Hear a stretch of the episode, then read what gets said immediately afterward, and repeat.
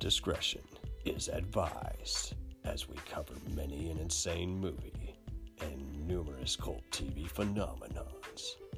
Now, are you ready to get jacked up? Are you with us?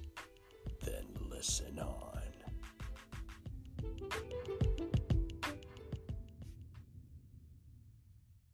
Alrighty, alrighty. Here we are once again, another All Star cast, assembling the best roles of the Star Wars fan base. Jacked up preview show. Oh, thank you. Jacked up preview show. This this man's got a fucking theme song. You're too kind. I just we I was again. I do my research. Hi, Trevor from the Barely Critical podcast. I do my research. I've listened to a few episodes, and as my co-host Luke, and we're just like, this man's got a theme song, big, just like big baller brand, like right out. Like, it was worthwhile. I had filmed a music video for him, and he decided to repay the favor, and I was like, thank you. ah, dude, Well, Well, now you man. need a music video for the theme song. That's phase two. Oh. That's the only option. the only way. The only way I, I have up. less range than some of these Star Wars actors, so I'm not sure that's a good idea. just some of them. Some of Yeah, them. just- That's why I said some. No, no, no, no, I Peter didn't Peter say all. I got I got so much more clout than Peter Mayhew, but you're asking Oh, James Earl Jones. get to like- him. and I shut on my uh, convention appearance uh, where I met him. But um, oh, so warning: we already mentioned Harrison Ford, Christopher Lee, Katee Sackhoff, Liam Neeson, Samuel L. Jackson, Jimmy Smits, Peter Cushing, and Pedro Pascal is too awesome f- to have just one episode about him. So we are talking about the remainder of the Star Wars actors who you can't not associate with this franchise. Just a casual, just tour de force on what you know all these actors from I would- besides this. I'd I wish so you told much me in advance. I got seven pages on Jimmy Smits I got to throw out. and Peter Cushing was my ace in the hole on this one. No, it's I fine. we, we can still mention them, and we'll, I we'll- only took notes on Harrison Ford. Damn it! I have a piece of paper and it says Indiana Jones and Crayola, and that's and, it. that's it. Indiana Jones question mark? India, Indy, Indy. Indy. Uh, Who's Yeah, better, India. Han or Indy? Han or Indy? If you had to oh man, Oh, Wow, that's a, that's a out the- you just opened the ones. black hole of the internet. That's it. It's done. I, I'm not afraid to go on record. Indiana Jones. Can I Jones. say Detective times out of Deckard from Blade Runner? Uh, oh, I don't know if he would be in the. If he would be. Oh, you think him versus the other two? I don't know about that. I mean, he can handle replicants. I think he can handle. Oh, But what if he, he a was a replicant? replicant? Yeah, I he's definitely the smartest I of the bunch. am the replicant. Like, Which version of Blade Runner are we watching? Oh, that's a there's good about point. thirty. There's about I mean, he looks more versions, interested so- there than in the Star Wars sequels. So I don't know. Just Uh, 180. Let's talk Yeah, about can I put Runner. Jack Ryan from those Tom Clancy movies as well? I don't know. oh hell yeah! Oh, Clear and yeah. present danger Oh. in Patriot games. He's got he's got some serious wrestling moves in those. And then, if we're doing all of those, we have to include the old guy from 42 as well. If we're just like putting Harrison Ford against each other. not not fair. Then we got to include doesn't- he Hollywood doesn't stand- homicide. and who would He doesn't stand that much of a chance, but would you not pay to see that? Mm, no. I'd rather put his character from Like, Anchorman in mm, I there. don't know. Uh, only if I'm allowed to put in his Expendables character. But Uh, Oh yes. Oh, what was his name? Church in that, or was that Bruce? uh, Willis? no, no, he replaced Bruce Willis, and He he's like, replaces Bruce we Willis. we decided, Mr. Church, we've had enough of him. yeah, yeah he's, on out of the everyone's hit list. picture. He's out. Yeah, Bru- Bruce Willis did 11 of those garbage movies in two years uh, from that company that just where he just he gets his lines fed to him and he just says his lines and walks off. He was okay to do those, but he just couldn't come back for Expendables, right? Like, He wanted Well, too he much asked money. for too much money, but the irony was Stallone also works for that same company. oh, does oh does Stallone, is Stallone in that? That's what he did Yeah. those escape plan movies for. Oh, nice. I like those initial movies before they just became just very amateur Schlock. hour. yeah. It helped mm. that they had better actors, and then it's like after what 2018, then it's like, oh, let's stop giving you quality actors and let's start just rushing Bruce Willis's takes. right. Nothing to choose from. Um, but no, we're we're going to talk about plenty of actors who also got similar, like sitting at a desk barking orders. It'll be interesting how this goes. Uh, so Uh, yeah, uh, here on the show we got Jay Man. How are you? Good. How are you? Thanks for having me on. Uh, very good, very good. We got Luke Geisler and Trevor Savert from Barely Critical. Hello, Barely. hello. We're here to be Barely. barely critical. Just Mhm, barely. yes. If you- I if li- you that need- sounded like you were doing a Harrison Ford impression right there. Oh, yeah, barely critical. If you want a hot take, we will give you approximately 23% of one, just barely. Very warmed over take. Yes. a negative plus one. Now, um, Dylan J Schlender, how are you? Uh, Dylan from Reels of Justice, happy to be here. Happy to be here. Reels of Justice.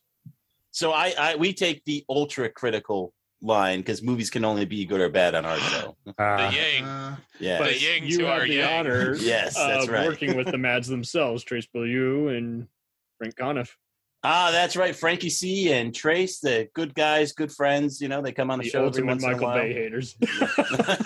oh yeah, uh, but Frank Conniff came out to uh, prosecute The Dark Knight.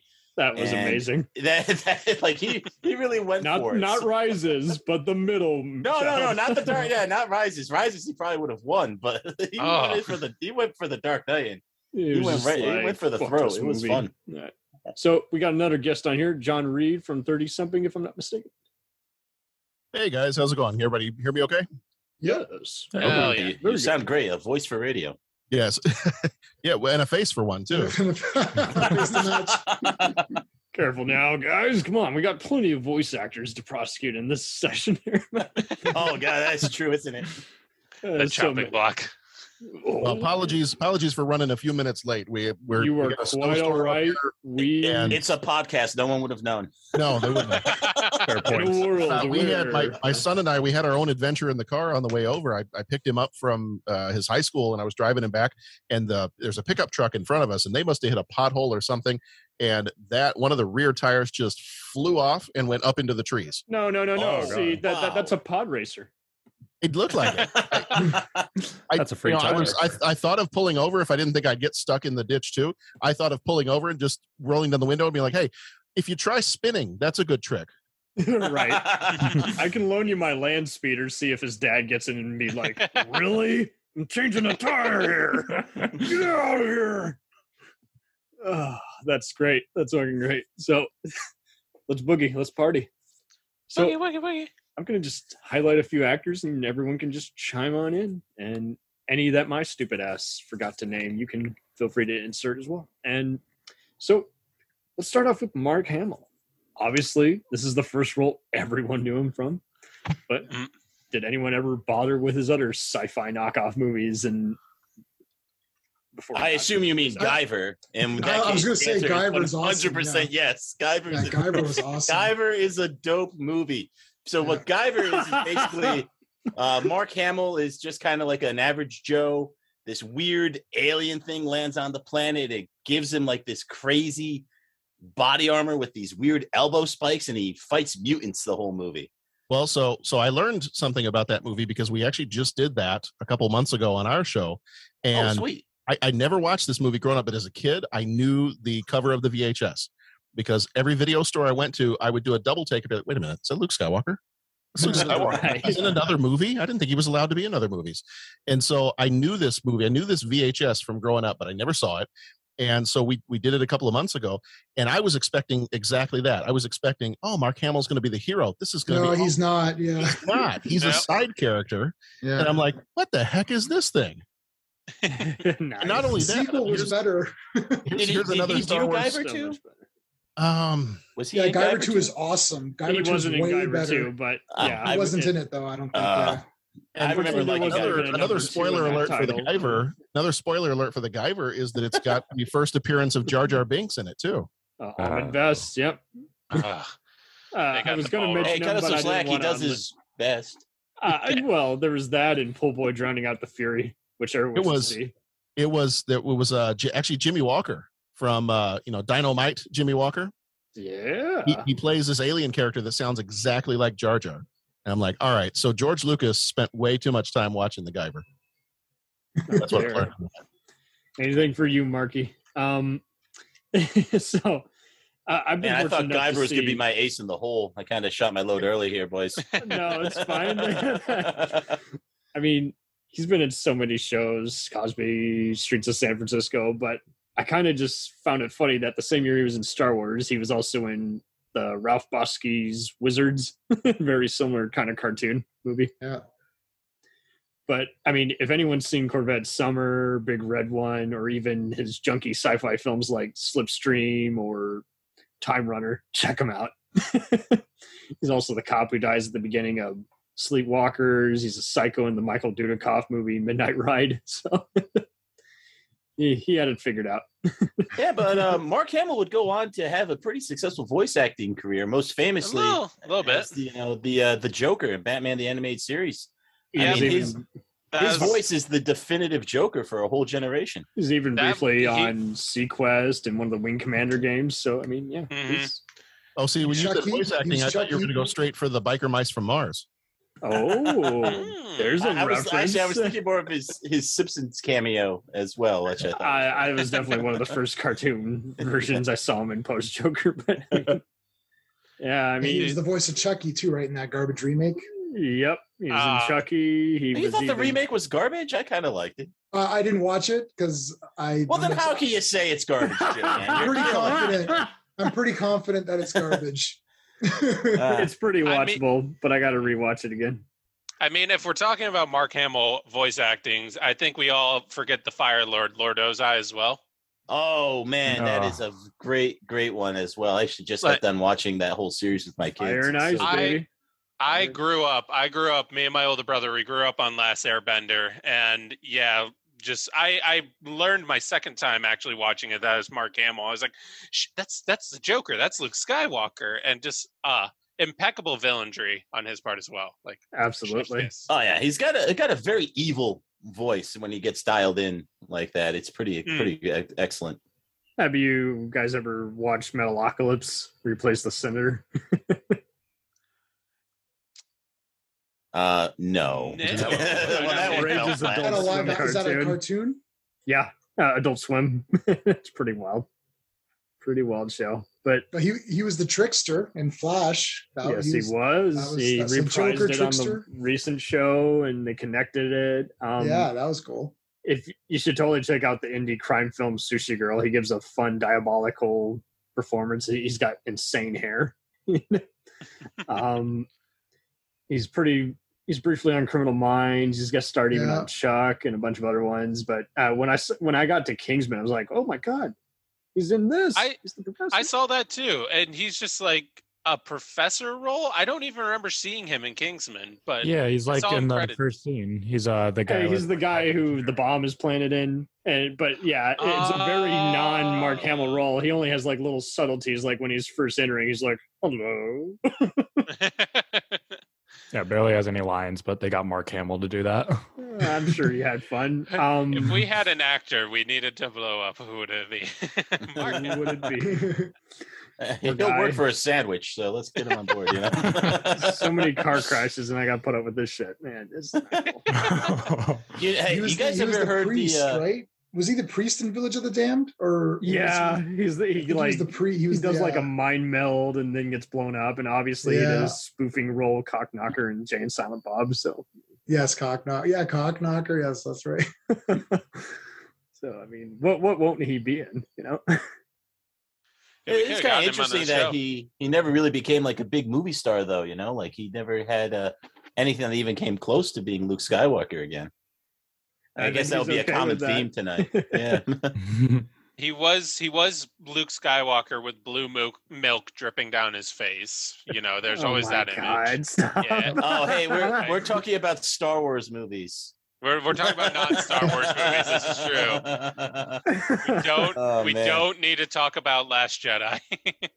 Oh man, I wouldn't want to talk about any of them. Man, that new trilogy was bad. that was Yep. painful. oh, Yeah. Mhm. heated discussion, man. No, I'm just kidding. I Yeah. But to be fair, I hate all three equally. I don't. I'm not, I'm not picking or choosing. They're all trash. You know. Well, yeah, Especially, is- you know, in Star Wars, you had that perfect sequel trilogy in the Timothy Zahn books with uh, Admiral Thrawn. It was right there. You had the blueprint, and Disney threw it all away. And this is what we get. and yeah, Well, Dis- yeah, yeah. Disney's disowns the expanded universe, and you're like, why? Everything is there. It's Hey, golden. There's still hope for Shadows of the Empire that could still be canon if they say the word. You know, they haven't messed it up so bad that we can't still have Shadows of It's the all Empire. good. I think the fans have spoken enough to where Kathleen Kennedy's like, I'm going to silently walk away and give it to someone else. Hopefully. Uh, I we'll see. Yeah, you, you, you want it? You can have it. You just, Yeah, oh, I'm you not just sure- I'm not sure my about next that. I 10 don't think shit that's fests. um, but I mean, so just on a positive note, I think, has anyone watched the show Nightfall on Netflix? Yes. Yeah, he's great in that. Uh, yeah, I just thought, man, you know, Hamill, he just looks like Gandalf there with Yes. a giant ass sword and beard. And I'm like, but he's basically Obi Wan, but he's playing a fictional knight during the 14th century. And I'm just like, this is a fun show that just doesn't get talked about enough. But I was just so happy when he was on a random talk show not too long ago and they showed a clip from that. I was like, awesome. For once, he's not talking for the billionth time about Star Wars. He's promoting new stuff. You catch Yeah, him in Bellator in the Masters of the Universe, the new one? Yeah. I I wondered if where I heard that voice. I was like, oh, of course it's him. it's Yeah. Kevin Smith direction. That was that was one of those that I'm listening to it. I'm like, wait a minute, that's a that's got a little bit of there's a little Joker in there. I Yeah, recognized the him. Allstate guy and Tony Todd, but I didn't recognize him at first. I was like, oh, okay, of course it's him. it's him. That, that that I was just happy, you know, because you hate it so much when everyone gets underused and is like, yeah, no, that how cool that they actually did utilize him. Oh, that's good. I think everyone likes Mark Hamill too. You don't hear stories about him being a jerk or anything like that. Really, you know, he seems like he's a good guy. Oh, and we America's missed sweetheart. his, his biggest ongoing roles in Star Wars has been Twitter. Right. That's totally the best way to sum it up. Oh my god. So um what are our favorite roles of Carrie Fisher? Oh boy. Oh man. I gotta say, my 100% favorite Carrie Fisher role. She had a uh, guest spot on 30 Rock where she was uh, Yeah. an, an older comedy writer from kind of like the Watergate era, and Liz Lemon kind of looked up to her. And then it turns out like her whole life was a mess at the end, and she she was really funny in that. It was really good. I think I do remember that vaguely and my sister was lining up, "Oh, my icon." and then uh, Sure. Jack Donaghy's character, he says he says, uh, uh, "Never go with a hippie to a second location." You know. Yes. Oh, I like Baldwin, man. Yeah. Uh, when he's Uh, hot, he's hot. Right. Isn't it wild though how she just rewrote so much dialogue for female characters, most notably Renee Rousseau in any of her movies? I was like, that's interesting. You know. Um, I've heard the rumor that in that overrated Spielberg movie Hook, that at one point when they pass over the bridge, that's actually George Lucas and Carrie Fisher. I read the same exact thing because again, I'm sitting here thinking of like Carrie Fisher in other movies. Where's Carrie Fisher been in other movies? And then I saw Hook, and I was like, I don't remember seeing her at all in Hook. And I looked it up, and that's exactly what I saw. I'm just like, that's okay. And she was just credited as kissing woman on bridge. I was like, okay, I have no idea what you're talking about, but okay. She's Oh, been a, because because we go on our podcast we go year by year and so we've hit a Hmm. bunch of them lately where she's been you know roles that maybe I saw her a long time ago but you the know Time Guardian, Time Guardian, Harry Met Sally, The Burbs. Burbs. Uh, Man, yeah. the Burbs was definitely the first one I saw her in. Man with one red shoe. The first time because as a little kid when I would watch other movies other than Star Wars on the occasion that I did watch anything other than Star Wars, uh, one of the first times I ever remember watching a movie and seeing another actor from Star Wars in another movie be like, "Holy crap, that's Princess Leia!" was when she plays Jake's girlfriend in the Blues Brothers. And that and Austin Powers Yeah. were where I realized, man, Yeah. she's really fucking funny. You know, it's Yeah. just, just does all these cameos sometimes as herself, and you're just like, yeah, I totally buy it. And yeah, her colorful life is just in and of itself pretty funny. And I mean, she did pretty good on that one sitcom, uh, that catastrophe before uh, it, it got canceled. But I, I just loved how it was kind of a mirroring of her crazy life. I don't know if anyone saw that Yeah. one. No. Uh, no. New, I mean, it's all good. yeah. My sister introduced me to it, and it's one of those. It, it kept finding an audience. It's like it was on cable, and then goes to streaming, and then it just kept getting talked about. And I was like, "That's awesome!" It just, it's a wacky sitcom that won't die. the community effect, I call it. Um, she seems to be just like in random. Like I'm looking her up because I I I- I remember seeing her in Scream lots of movies like here and there. Like oh yeah, that, there's Carrie Fisher, but never like where it's like oh yeah, you know she's in this whole movie. Like she was in Amazon Women on the Moon. I've seen that movie a hundred times. And it's like I can't exactly remember. A hundred times, damn. well, maybe not a hundred. I've seen it like let's say twenty times or whatever. So it's like he runs the wiki. uh, yeah, She runs the wick. and, and it's like yeah, she's in that. It's like oh yeah. I mean, she just pops up here, and it's not like Mark Hamill where you know you know for sure that oh yes, he's in that movie definitely right. Like Carrie Fisher, you have to be reminded sometimes. You're like oh yeah, I forgot she was in the Burbs, right? Yes, you know. So and it took kinda- one a while to remember. It was like, oh, postcards from the edge. You know, that was inspired by her life. Oh yeah. She's been she's in a ton. I'm I'm like just like like, just so she's in a much writing and producing, and sometimes just uh, like you say, just a miscellaneous voice, or you hear her voice and then you see her on screen. You're like, oh, of course. So pretty invaluable, and I just like how her daughter is also pretty active on the acting scene. Mhm. Carry on the legacy. Yeah. so let's talk Billy Dee Oh, Two Face, man, that was oh man. What should have been? He should I have would have loved to have seen that. Yeah. Would have been better than any of the direct radio shit he did around that time. What about Undercover Brother? That was a, that was a great movie. Right. so many cameos. And I loved how he appeared, I think, on 70 Show. They're like, hey, what else has Lando done? I'm like, oh my God, don't even start. and very famously, the uh, the spokesman for Colt 45, and uh, yeah, baby. That was a he- Ross romance. he he does not like that part of his legacy. I've read that he won't sign Colt 45 merchandise or anything, and he does not like talking about it. oh, It works He- every time. Yeah, it works for him too. it works for him too. Oh man, I mean, it's so wild too how he just would appear in some of the, you know, he does Brian's song and then does just a bunch of black exploitation films like The Hit and The Take, and then follows it up with uh, just various other just you know crime thrillers. He just was often playing the cool detective, and then you know Star Mhm. Wars comes along, you know, and he's already done with Diana Ross and all that other stuff, and I, I think Nighthawks doesn't get talked about enough either. Yeah. That's a fun precursor to Lethal Weapon in 48 hours. yeah, another one in that mold he did was called uh, Number One with a Bullet, which is another one of those kind of like buddy detective Films movies. band. Yeah, oh dude, He has a I- I great could- I line could in talk it forever where he's Cannon talking Films, shit. Oh, totally. And uh, don't you love the scene where he's just talking some shit, and then each time he's like, "Oh, never mind. I'm just talking to myself." yeah. Like, again, this- good action. You know, like that's what those movies. That's what those movies were about. And he had, he had the look for it. You know what I mean? He looked like a guy who was tough but smooth. You know, it, it was So a tough. tough. balance. Yeah. I Speaking think of growing up, I noticed that Cannon was bad. Like I thought Cannon movies were good. I never, I never got the memo that they were supposed to be bad. Like I just thought, oh, this is a great movie. This is awesome. Like everyone I watched, I'm like, this is like right up my alley. And Even ten to along the- midnight. Yeah, for sure. Why not? Of course. What are you talking No, I talking love about? 10 to midnight. Yeah. Oh my god. I was gonna have to leave this. I was gonna have to leave early. I'm like, guys, I got to get out of here. I can't fucking be here with this. Yeah, no, no, that's it was awesome. a test. Oh you God. Yeah, it was a test. I passed. Yeah, no, that's an awesome movie. I mean, No, you just got to know. allow yourself some fun. It's okay for people to have an ego that's clearly not perfect. You know, it's, it's okay. Yeah like they were always fun movies like it was like they gave you they gave you they delivered on what the the poster and you know kind of the write-up said right like and that's there was no subverting anything We're doing an trying to be expensive movie overseas. Action.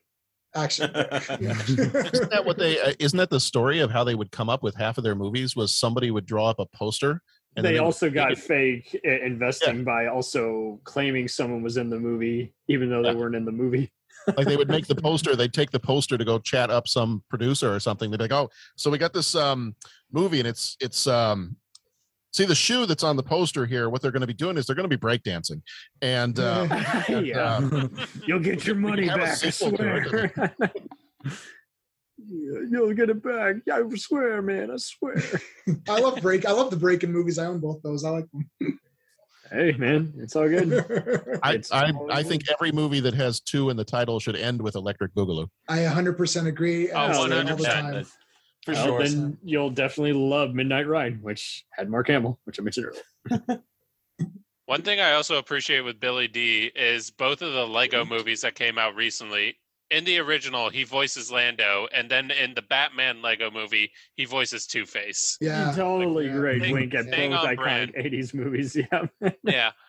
The the funny thing with the Lego Batman movie is again, me and my dear friend Luke uh, here, we went to go see it in theaters because what else are we going to do with our days? And we're standing in line and notice we're surrounded by women in our in their forties. Um, and we're like, these are a lot of women who are going to see the Lego Batman movie. And one of them turns to us and is like, you know, this is for Fifty Shades Darker, right? And Luke Ooh. gasp like he just heard something terrible and goes sinners I mean, to be Well, the- the- fair, we should have been like, you know, aware that there's a line for the Lego Batman movie. That should have been our first cue. Something hey, was hey, off. they could they could have just hit a There's only so many know. jokes you can remember. I mean, you're gonna have to watch them ten dozen times just to pin it down. So, Those films are uh, cinema sins. it's like it's a sin against cinema. Uh, so uh, yeah, you're not too Just far off. Peddling smut in our theater. It wasn't even anything that David. I was like, I, I, I saw oh, not just smut. It's got to be Lego smut. That'd be Yeah, oh, oh, I- Lego or smut. other- Oh, market. oh my god. if you just when you Are- thought hinte wasn't enough. are you are you horny but also love just putting bricks together do we have to film for you You wanna see- hollywood here we come You want to see bricks going into holes? oh jeez. Yeah, Billy Dee Williams. I'm glad we talked about. billy dee williams and seen a lego bu- I've seen a bunch of his shit. He was really cool as Gibbs' retired friend recently on NCIS. But the last time I saw him was when I was just scrolling randomly through Redbox back when DVDs and Blu-rays were still the rage. And there's this movie there called Bloodlines. It looks like a poor man's version of The Wire, and there he is on the cover with a slum face. I'm like, oh, that can't be good. you're just I gotta Billy, see this. no. It's on Tubi now, so that's definitely the place I where it's best to see it, as opposed to pay five bucks to one. Oh, yeah. Hmm, this Gotta looks like check a it out, Maverick then. home entertainment movie. Well, you know, it's something that I think is we're going to find in common with a lot of the actors and actresses we're talking about tonight is how they did a lot of like guest spots on like these on TV shows. You know, like Billy Dee Williams. TV shows. Yes. Yeah, like Billy Dee Williams had a great guest spot on the show White Collar. He played uh, uh, I'm an ex. glad an someone ex-con. remembers that. Yes. Yeah, and I mean, first of all, White Collar is a, a pretty decent show. You know, it was that early 2010s aesthetic from USA. You know, kind of at the end of like Monk and Psych and Burn My Notice. sister denies had- that she had a Matt Bomer crush. I know that's a fucking. Everyone has a Matt Bomer. crush, Everyone right? does. Right? Jeez. The guy's impossibly handsome. None of us stand a chance. You know, Right? so I she stopped watching Chuck when they killed actually, we him off. do stand a chance. The guy, he he is a homosexual. You know, so we, we, we do, so we'll we'll be okay. I good for know. anyway. him And Yeah. there's I don't know. nothing wrong with that No, no, there's nothing wrong with that. I'm just saying we actually do have a shot. Is all I mean. there we go But anyway, my point is uh, with Billy Dee Williams, he plays uh, like an ex-con who's coming back to, um, back to this like part of town where one of uh, the uh, Matt Bomer's friends lives, and he is kind of like him, only old now, right? So you can kind of see like the track of his life. He'll kind of end up like Billy Dee Williams, or he can go a different way, you know. So it's a neat, it's a neat little episode. Don't be like me. Do as I say, not as I do. Well, no, he wants to be like it. Billy Dee Williams is impossibly cool the whole episode. You know? Ah, Again, he's right. super slick and super cool all the time. It's got to be in his contract, you know. I gotta rewatch it. That's great. I love Lando as a kid though. Like I thought he was so cool. He had a cape and he ran Cloud City and that. And at a man- time, he redeems himself. While Han, you know, had he not been had that one final argument with Luke, would have totally taken his money and just let Luke probably die at the Death Star.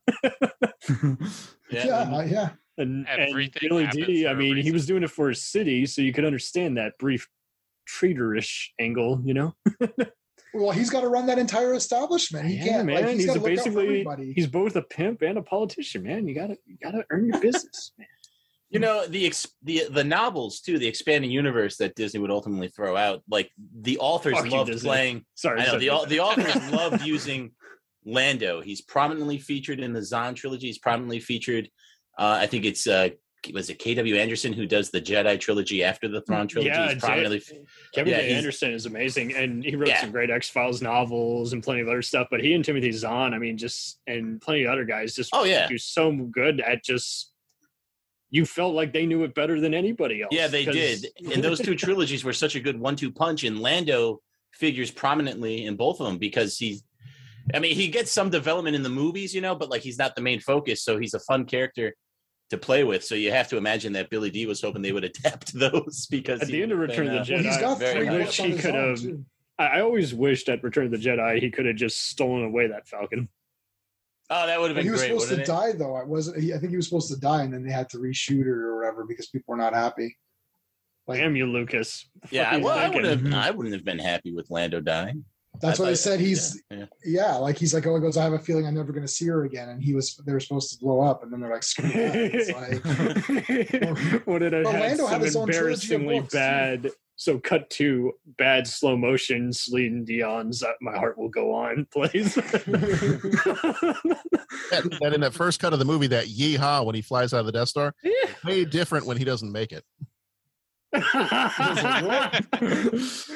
Oh god! And how about the fact that he almost dies in the Sarlacc pit and he just basically froze another guy to his death by just walking backwards? Oh. Ah!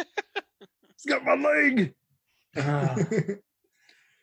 Yeah, he's a cool ass dude, and no amount of bad movies can shield him from just his awesomeness. Even before he put the Star Wars hat on, he's just too cool for school. Well, you know, he's not the reason the movies he's in are bad either. You know what I mean? Like, Yeah. Wow. That's a good yeah, point. like he He's he just always he always and brings awesome. yeah, He's just- Some people have that immortality, and he's just Mm. one of those. Even when he was playing himself and just funny guest spots, everyone's like, "I want to see more of him." He's just too cool a person as an out outside of acting to just.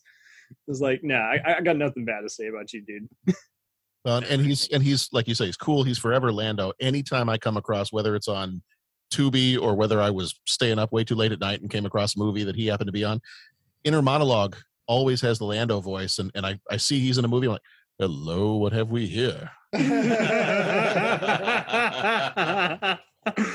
I don't know if anybody else does that, but the moment I see Billy Dee Williams in a movie, I'm like, hello, Hello. you truly belong here among my DVD collection. Nice. yes, you do. Yes, you do.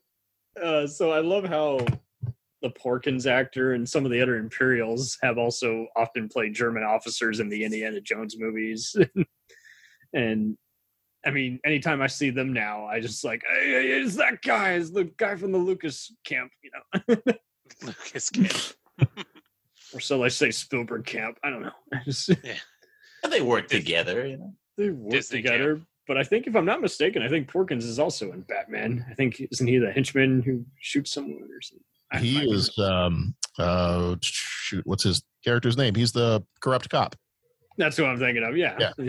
so there you go. There's a bunch of connections to the first Tim Burton Batman. Um, that was Eckhart, right? No, was that Eckhart, Eckhart? yes. no, Yeah. that, that would have been amazing. Think about the turns Billy future. Think about the future, yeah. He turns from Billy Dee to Aaron Eckhart. That'd be fucking amazing. Um, Been drinking Drano Knox. Been drinking, yeah, drinking Drano. Yeah, oh my god. there ain't no bat. Ain't no mountain high enough. All right, so let's be honest. Alec, Alec Guinness is basically the first folklore we ever saw him in was in Star Wars. Absolutely. Even before Yeah. you get to David Lean's epics, you know, Bridge on the River Kwai and you know Lawrence of Arabia, or even you know Tinker Tailor Soldier Spy miniseries. It's like the dude is just too cool for school. And to think that he had just such a miserable experience making it, and yet yeah. I think he was he didn't like that people like really only knew him from that. And he's like, I was in Lawrence of Arabia and all this, and it's like and Star Wars was the big thing. But I think I think had it gone on long enough, like with him, he would have been okay with it. Like eventually these actors become okay with it because you have to think there's so many actors that get no work or that are never remembered for anything. It's better to have at least some sort of legacy and you know. and I so think the mature ones eventually figure out, hey, you hated working on it, but you know, it's a good movie, so it's just yeah, like would Yeah, you rather got he's paid good in it, know, you know? like, Yeah. Plus, he got paid a lot of money for it. So, like, yeah, what can you complain about? It's not That like is what he said. He's like, I got Yeah. paid so much money. I'm, um, I'll, um, it's good, you know. That's good. I'm all life good. is good. Life is good. Oh man. You know, uh, one of my favorite movies that he did do, uh, we recently did on uh, Reels of Justice, was the late, the original Ladykillers. If you've ever seen that, the or fifties, yeah. yeah, 1955, or if you've ever seen the remake, he plays the uh, the Tom Hanks character, the professor who's Mm. masterminding the Yeah. whole thing. And I tell you what, he just looks so like evil and shifty, but he's still very polite and gentlemanly. So it's a great juxtaposition, and he just knocks that role uh, out of the park, especially playing Yeah, against he owned the, uh, the yeah. He owned the deceptiveness factor. It was just like, yeah, this that's totally why he was casted. He has the innocent face of a man who's, you know, anything but that, you know. Yeah, and like, and he had all the all the etiquette and everything. Like when he was talking, uh, uh the the old lady who's the that would the lady who would be killed in the Ladykillers is Mrs. The Wilberforce. lady who would be Yeah. killed. Yeah, he just has a great line where they're trying to scare her, saying that she'll be implicated in the crime, and he goes, "We won't let them get you, Mrs. Wilberforce." You know, it's just it's just impeccably delivered. he has that and there's this other spy novel that he did that's an adaptation i forget it's like from like i don't know 47 or something like that but yeah i mean like, like you say a lot of his roles do he just knows how to enter a scene just the staging is just impeccable and uh even a, a passage to india one of david lean's final movies he's also has another brief role in despite the brown washing in that but he he's just really i mean i can't blame him for even wanting to do all these various ambassador roles or fatherly figures and like you say anti-hero or polite villain. Just because he, he just had that kind of range to him and that's why he often landed him Yeah, he brought credibility to any role he took. You know, I think that's one of the things that actually helped Star Wars so much is that uh, Obi Wan is immediately a credible kind of figure. You know, because if you think Oh, yeah. about all the characters you've met up until you meet Obi Wan, you know, like Uncle Owen is pretty stilted. You, Luke is kind of whiny. And then That the movie movie, gets, yeah. yeah, the, the movie gets serious when you meet. I mean, don't get me started on C3PO and how annoying he is. But, you know, the movie- dear, oh no ah, ah. oh dear. And then oh, I I, just I love C3PO though. I, there, there's a guy who does these breakdowns of characters. He did a three-hour breakdown on the C3PO character and the importance of that character in the Star Wars trilogy. It's amazing. Ask, three ask me, hours. it- it- he breaks down the. God. he basically is the emotional. He's, I always he's- found Daniels to be a snob in interviews where he acted like he hated working on all these movies, and yet that's all anyone remembered him for. I, And- I, I I met him and um, he was really kind to me. We talked for quite a while, and I was at a but not uh, to Kenny Baker. not no not oh yeah the, the, you dwarf, get out of my way. You never hear about that? I was like, damn, dude, you're such a prick. but yeah anyway Dude is nearly suffocating to death being in a hot, you know, robotic suit. you're just to trip him. Oh, but we can't not talk about Warwick Davis, man. Well, yeah, maybe we can. Let's go to the next guy. what about, what about Willow and Leprechaun? the leprechaun. But I mean, I'm sorry. Just Willow is just immortal. That's a great movie. You know, I gotta say, Willow did not age well for me when That's I was what a I kid. keep being told. But I mean, Dude, when I was a kid, I appeal to me loved it. I loved Val Kilmer's character. When they all got turned into pigs, it was horrifying and gave me nightmares. And I've gone back and rewatched it. It's like, oh man, this movie is a slog. You know, it is Oh no, not not for me. I I, must that say. movie. you don't I just I watched it like a month it? ago, I think, and and I, it held up pretty pretty good. I, I, yeah, I just I, got- I got the Blu-ray whatever special edition it was, and I hadn't watched it, and I just watched like. I recall the was really monster not looking good, even though it was stop motion by, you know, Phil Tippett. But I, I will admit the brownies are annoying, but I just love all the magic and the other folklore in it. That, that's what makes it for me. And it's funny. Peter Jackson was quoted as, "I want to make a fantasy film when making Lord of the Rings, but I don't want it to be like Willow. I want it to look like a fantasy version of Braveheart." I'm like, okay, At least they tried, you know. Like they, I give a lot of credit to somebody who's trying to do something kind of interesting and neat, and not just let let's make a nut, let's take an IP and you know, If bastardize it or anything, whatever. I mean, it's kind of more Lord of the Rings than actual Star Wars from how where Lucas was going with that. And I don't Mhm. know. I would have preferred that in general had he just come up with ideas and just given them to his friends Coppola or Ron Howard to do instead of just you know constantly making questionable decisions and pissing off fans. So Should there have been a Willow trilogy? There should they, he should have done like the Willow trilogy. Like it's like there should have been an Indi- Indiana Jones. well, Star you won't have Wars, to wait for long because the miniseries is going to come to Disney Plus pretty soon. oh, I'm sure that'll be Willow, trash. Willow miniseries. Yeah, Willow. Cinematic Universe. Oh man, no one wanted this. Why? Why are they doing Right, this? Nobody wanted it. Yeah, jeez. Fat Val Kilmer. I mean, if it's as good as the Dark Crystal show, it can be fun. I mean, I'll take Fat Val Kilmer. I'll give you that much. I like Val Kilmer. I doubt he'll be in it. I'm sure they'll just recast him. Yeah. Ah, poor Val Kilmer. I love Val Kilmer too, but man, he he made he gave Steven Seagal a run for his money. Uh, well, not oh, really a a walk, run. not- not really. yeah, it was- Yeah, not a run. And I hate Steven Seagal. I'm just saying. oh Put a flight of steps between them, it'll be fine. I don't know, man. Michael Madsen seems like he's slender. Um, so uh, how about Denis Lawson? Doesn't it blow your mind that Ewan McGregor's uh, granddad or uncle is Denis Lawson, is Wedge Antilles in the original Star Wars movies?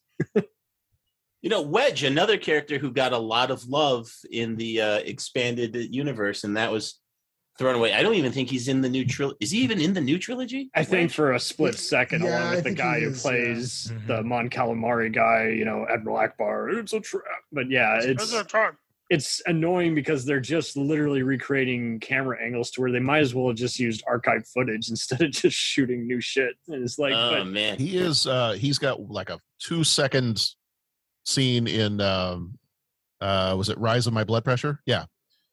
He's in Why Rise of Skywalker. I was in Verizon. yeah, now he gets it. Get out of here. You'll kill opening night. That's great. That's fucking great. oh man, uh, what? Uh, but he he's mainly d- stuck to just doing like international TV. But I just would always light up when I s- would see him in one of those.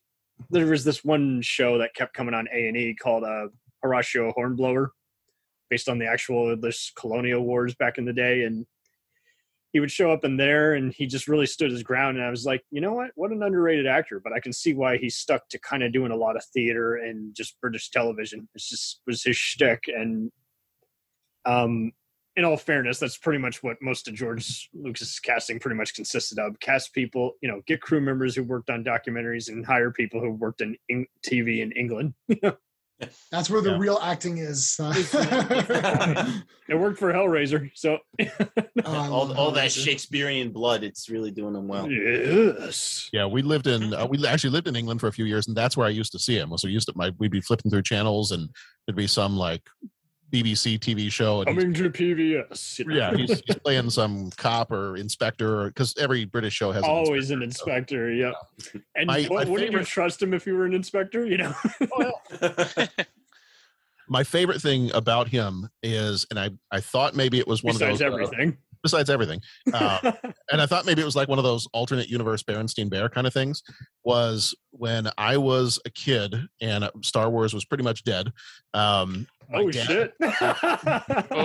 There, there had been nothing nothing had come out for years and so my dad got me an audiobook of heir to the empire and i'm like wait what is this there's new star wars and he's like yeah here just a couple of cassettes it's an audio i found it at the bookstore you listen to it you'll have fun and so i listened to it and it had denis lawson reading the audiobook and i was Oh, like that's I love, I, amazing. I love this audiobook well so then i i have it but the tapes are kind of worn out they're still sitting in a drawer somewhere and so then I went to go download it off of Audible or somewhere like that a little while ago.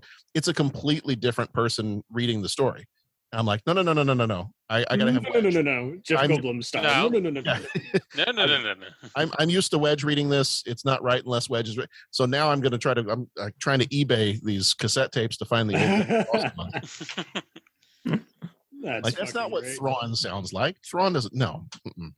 That's a way better book. Uh, I I will have to check those out because Yeah. I, I the most I had. I mean, I read a bunch of those books. I even read Rogue Squadron books, and obviously would go over to a friend's house and play the Rogue Squadron video games. And I think he reprised those roles, if I'm not mistaken. But or they had a good sound alike or archive foot sound effects of them. But I, you just realize how invaluable a person Wedge is. This is like this dude is literally commanding an entire fleet and just second in command to a Jedi guy. You know, just you know, that, that that's an invaluable role. And he just looks so confident in inside, you know, what is basically a closed off set, you know, pretending to pilot a ship, which I can't say about everyone else. You know, it's like half the time they look no less uncomfortable than the one the actors on the prequels looked at, where they just weren't used to blue screens or being on a giant, you know, England set. You know, and Well, that was what was great about the EU is because you get a character like Wedge, and pretty much the only thing he ever said was, "Look at the size of that thing." And right. So much love in the Rogue Squadron books and the um, all the other stuff in the EU. I'm like, I loved his character in the EU. Yeah, Oh totally. man, in, in the EU, he had a whole book. I can't remember what it's called off the time I had. I'll look it up when I'm done talking. I guess. I but- think it is actually just called Antilles, if I'm not mistaken. I think so. Yeah. Well, Antilles. was- no, it's like the it's like the starfighters of Adumar or something. It's this whole planet. oh, there's a, based definitely another one ship like that. sh- Yeah. Yeah, this this whole planet's based around ship to ship combat, and Wedge is sent there as an ambassador, and everyone wants to like fight him in his X-wing and everything. And it's it's really cool. So it's like all about like Star Wars dogfighting and stuff. It's really cool. There's one called Wedge's Gamble. Yeah, I'm yes, there was that now. one too. Yeah, that that one came out like years ago, but yeah, I, I've recalled it was a bestseller. And I mean, it it was always just fun, even just rewatching the movies, because then you would try and spot him because you kind of forget he's in the first one, and he just becomes a big staple in Empire, where he's showing them how to, you know, take down the giant walkers, and then yeah, by Jedi, you're just like, yeah, he's basically going to be at the start of every battle, and I believe everything he's saying. Um, and we can't not not talk about James Earl Jones. Oh man, Thulsa where did we Doom. Oh, begin? of course. Uh, Thulsa The and Doom. I like he Jay Man's excellent. I love this guy. right. The fact that he movie. was almost forgotten about is is like, and he was recredited in the special editions, but he wasn't credited in the original cut. I'm like, that just pisses me off. Do you want to hear of- a disturbing thing that my buddy has prophesized? I hope this is not true, but he's saying about this Obi Wan series coming out that they're gonna have uh, what's his face? What, what's the guy's Anakin. name? Anakin or whatever. What's the- yeah, whatever the guy, the actor. Hayden Christensen, Hayden yes. Christensen. Yeah, Terrible that actor. he's gonna be the voice. that he's gonna be the voice of Darth Vader. And they're going to try to make it sound a little bit like James Earl Jones, and they're going to slowly phase out James Earl Jones, and they're going to replace it with uh, Hayden. That's his prediction. How dare. Oh, man. I'm, I'm, and because Uh. he's really bleak on these things, I'm like, oh, dude, if that happens, it's going to be a riot. But why else is Hayden Christensen in that show? Like, it's Darth I'm- Vader's a I mask think- and a I think- voice. I think they're gonna show flashbacks, but then they're gonna cut to the other stuff. But then I'm just like, okay, well, whatever. He looked Yeah, the 'cause he- part. he He just like didn't have any mask range, and I've liked other movies he's been in, like Takers and everything, but Yeah. I, he just doesn't have any range to me. And I was hoping to keep this positive, but I just I can watch the prequels, but I can't handle him anytime you know he's just talking about sand. And I understand what Lucas is going for, even though he's not great with dialogue and he could have gotten a rewrite. But it's just like, yeah, Yeah, But it's coarse and it gets everywhere. It does though. Like, I'll, I'll give him does. It- sounds it like does an get everywhere. incel who doesn't know how to ejaculate. You know, he's just one of those. Just, what? oh, oh, His first time talking to a girl. We've all been there. I must feel something. Ah.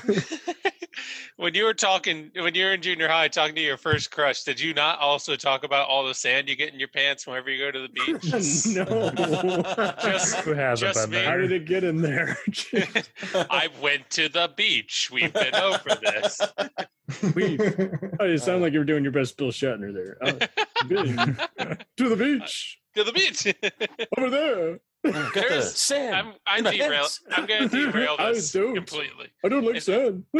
Is there anyone who's familiar with Bill Shatner singing Rocket Man? How, Oh, how can it? there Yes. not be? Don't call yourself a Shatner fan if you haven't heard Yeah. Rocket Thank Uh. you. Thank you. I, I talk to people who are not cultured and I'm like, have you ever heard Will Shatner sing Rocket Man? And they're just like, what? and I'm Uh. like, how dare you? I talk to Hey, people that- who've seen Boston Legal but haven't seen TJ Hooker. I mean, come on. Come on. Uh, Oh, oh man, Boston Legal does not hold up. I went to rewatch it and it was pretty painful. I mean, he's great. James Spader's great, but oh At least man, it was show, it- at least it was- rough. at least it was in on the joke. You know, Yeah, years exactly. before Me Too. I, I love David E. Kelley though, so what do I know? His his dark comedy just I don't know, it just gets me every Oh, time. I dude, he know. did uh, Lake Placid. I mean, David E. Kelley is funny. I'm not taking anything away from him. He is Like, I just don't know if I would give him a whole TV show. Yeah. I mean, it, it depends. I mean, some of his recent stuff has been pretty rough, but I, I still love Chicago Hope because I mean, he thinks he's the Aaron Sorkin of comedy. I think that's the problem. that's fine. Yeah. We, we could Yeah. totally do a special. I don't want to talk about David E. Kelley that much.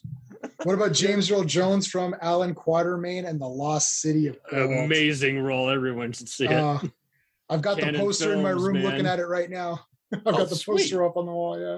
Yeah. but it is so wild how essentially he just yeah he, he was the voice of cnn and you gotta love city uh what is it city limits on mystery science theater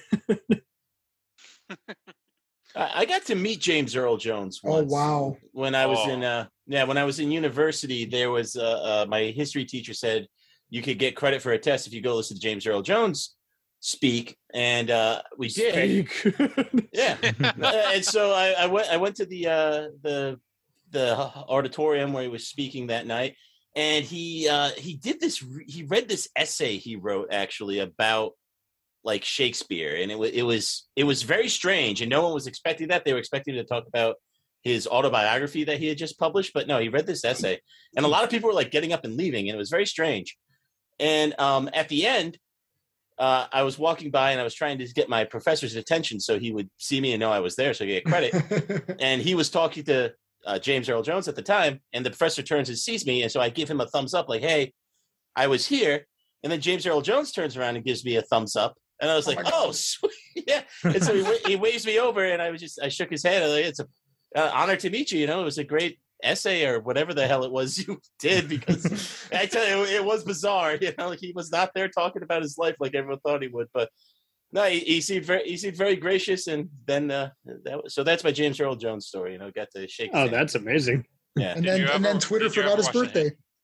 Ah, oh but i mean Twitter. he's he's really come a long way though i mean and it's wild how you brought up you know conan the barbarian i think that is kind of his second best known role if it's not the jack ryan movies if it's not coming to america or Or the the Lion King, Country. maybe, and Mufasa. Yeah. well there you go yeah you want to go into voice acting yeah there's that Are- there's- There's Shoeless. Joe, or sorry, no, what's what's the not Shoeless? Uh, the book Terrence is Shoeless Joe.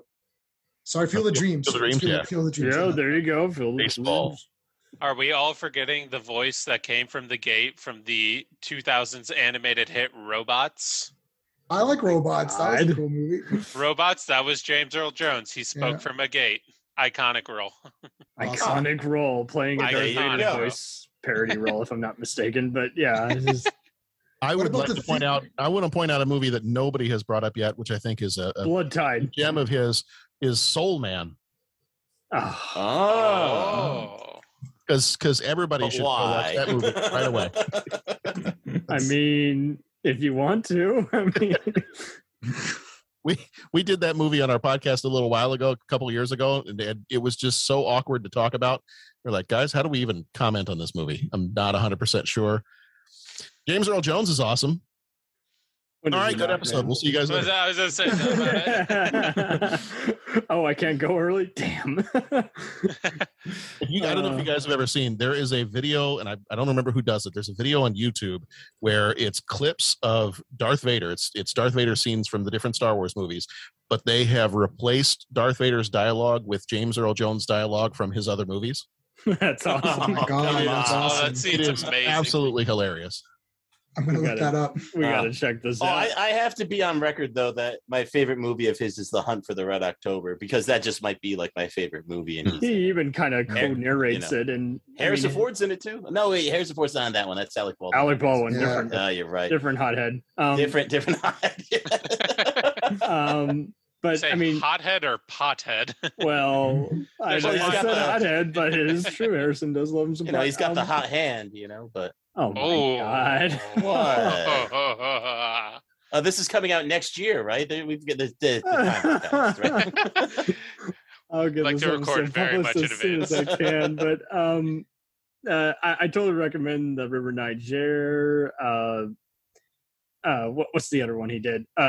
You guys were mentioning Conan the Barbarian and all these other movies. You should totally see Blood Tide. It's just, it's often on one of those Mill Creek, you know, horror movie packs. It's just a weird ass '80s movie. You should totally see it. Where he's having to, to take down this mythical beast. But I mean, Oh, that sounds awesome. Well, yeah, it's, He's it's also got has a a- monster and James Earl Jones. signed Yeah, in. that- that's 10 out of 10. it's so much fun. But yeah, the Great White Hope. He, he's even in Swashbuckler and plays Alex Haley on one of the Roots spinoffs. And how can you forget Exorcist 2? Oh yes, the heretic. Oh, Is he the heretic? Totally. And Best of the Best. Oh, best John's of the early best, life. man. Yeah. who else would you want to play mentor Eric Roberts? But it is wild how they kept his role in Sneakers such a secret, and then you know he just shows up, and you're like, oh, that's he's the head of the NSA. Oh my god! I think Thulsa Doom and Darth Vader are the same character. It's like he just kept living on. He put his Oh head no, back no, no, on. no, yeah, no! It, it's the neighbor, Mr. Mertle, in, in the Sandlot. Sandlot. Those guys are totally the same person. Oh, but he has a great brief arc on homicide life on the street. He's one the prosecutor on gang related with Tupac and Dennis Quaid. So that was pretty awesome. But yeah, I mean, the rest of the time he was pretty much just the go-to guy, just po- showing up on sitcoms and Hallmark movies, and it's all good. He he'd earned it. King, King Jaffe Joffer. Yes, King Jafar. Yeah. oh yeah. And he was the voice of CNN. This is Yes, CNN. This is CNN. Th- this shit Six writes o'clock itself. news. Welcome to Yeah. CNN. Welcome to CNN. Oh. Uh, yeah, that would be great if they had some epic Star Wars music in between. Bumpers Do all the thing. Welcome to CNN. Uh, that's- That's how they should do the news. They should do the Star Wars scroll right by. panic, panic, panic, Today's panic, panic, panic. War in Ukraine. Oh man. It claims on IMDb he used to use it as his handle on his CB radio. Uh, Darth Vader. He used it as his CB radio, but stopped it when it was frightening people. Oh God. yeah, those CB radio users are a jittery bunch. Yeah. Apparently, man. What do you mean? I'm recording this from a CB radio right now. How did you know? Ah, 10 4, come on back now. Come on now, Ten four, man. good buddy. Good buddy. Yep. Right, good Yeah, old buddy. butter. Good old butter. Got a convoy starting up here with Rubber Duck. oh my God. 1040, 1040. Um, What about the what about the Sprint commercial? I mean the, the classic Totes oh, McGo. where he did the splits. I remember that. goats. I forgot about that. That was a great ad. That was what, circa 05, 06. And yeah, Yeah. My, my brother and I were so impressed. He's doing the splits. Awesome. Can you even YouTube that? you could YouTube Probably. anything nowadays. Let me see if I can YouTube it. It's it's all right. Sprint ad. So, just gotta splice it in right here. uh, I might as well, you know. you should. It'll be great. Let's do it. Oh my god. Uh, And Malcolm McDowell's in the ad? I did not know that. Yeah. Okay. Shit. Oh man, that's fucking great. Malcolm McDowell's had to do voices for Star Wars or something at this point, right? Maybe. Ah, he kills he on the Captain? Kirk. That's as close Yeah, as he's- got. He's a Star Trek guy. They can't cross. It's like the, the it's Uh, there's a there's a handful of like Brent Spiner's done a voice in uh, Star Wars cartoon, you know, so a few people cross over. People's heads will explode. They're like, no, it's too many. We, we can only take Yeah. like one or two. Like, is he Data? Is he this other guy? I don't. I don't know. Uh, I mean, you know, it's it's whatever you got to do. He did uh, I was looking it sir. up. He's Malcolm McDowell did a voice of Minister Hydan in Star Wars Rebels. I Ah, I told you you. go. I- I there just had you to. go. You eventually, you immigrate. Yeah, and yeah, that they they all find their way, you know. George Takei's in both franchises, for God's sake. So you know. Oh my! Oh, great.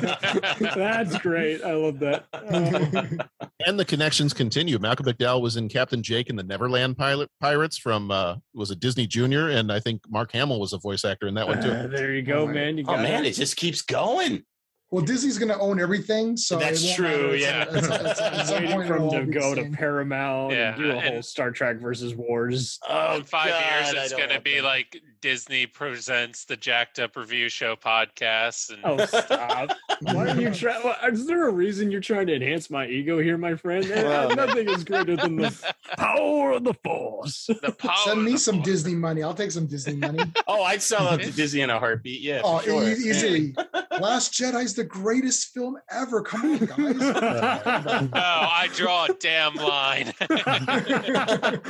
You mean, fool! It's a package deal. We all have to sell out. we all I have mean, to. This, this gets you 10 I don't know. What, what what does this get you? Does this buy you 10 free circle jerks? What does this get you?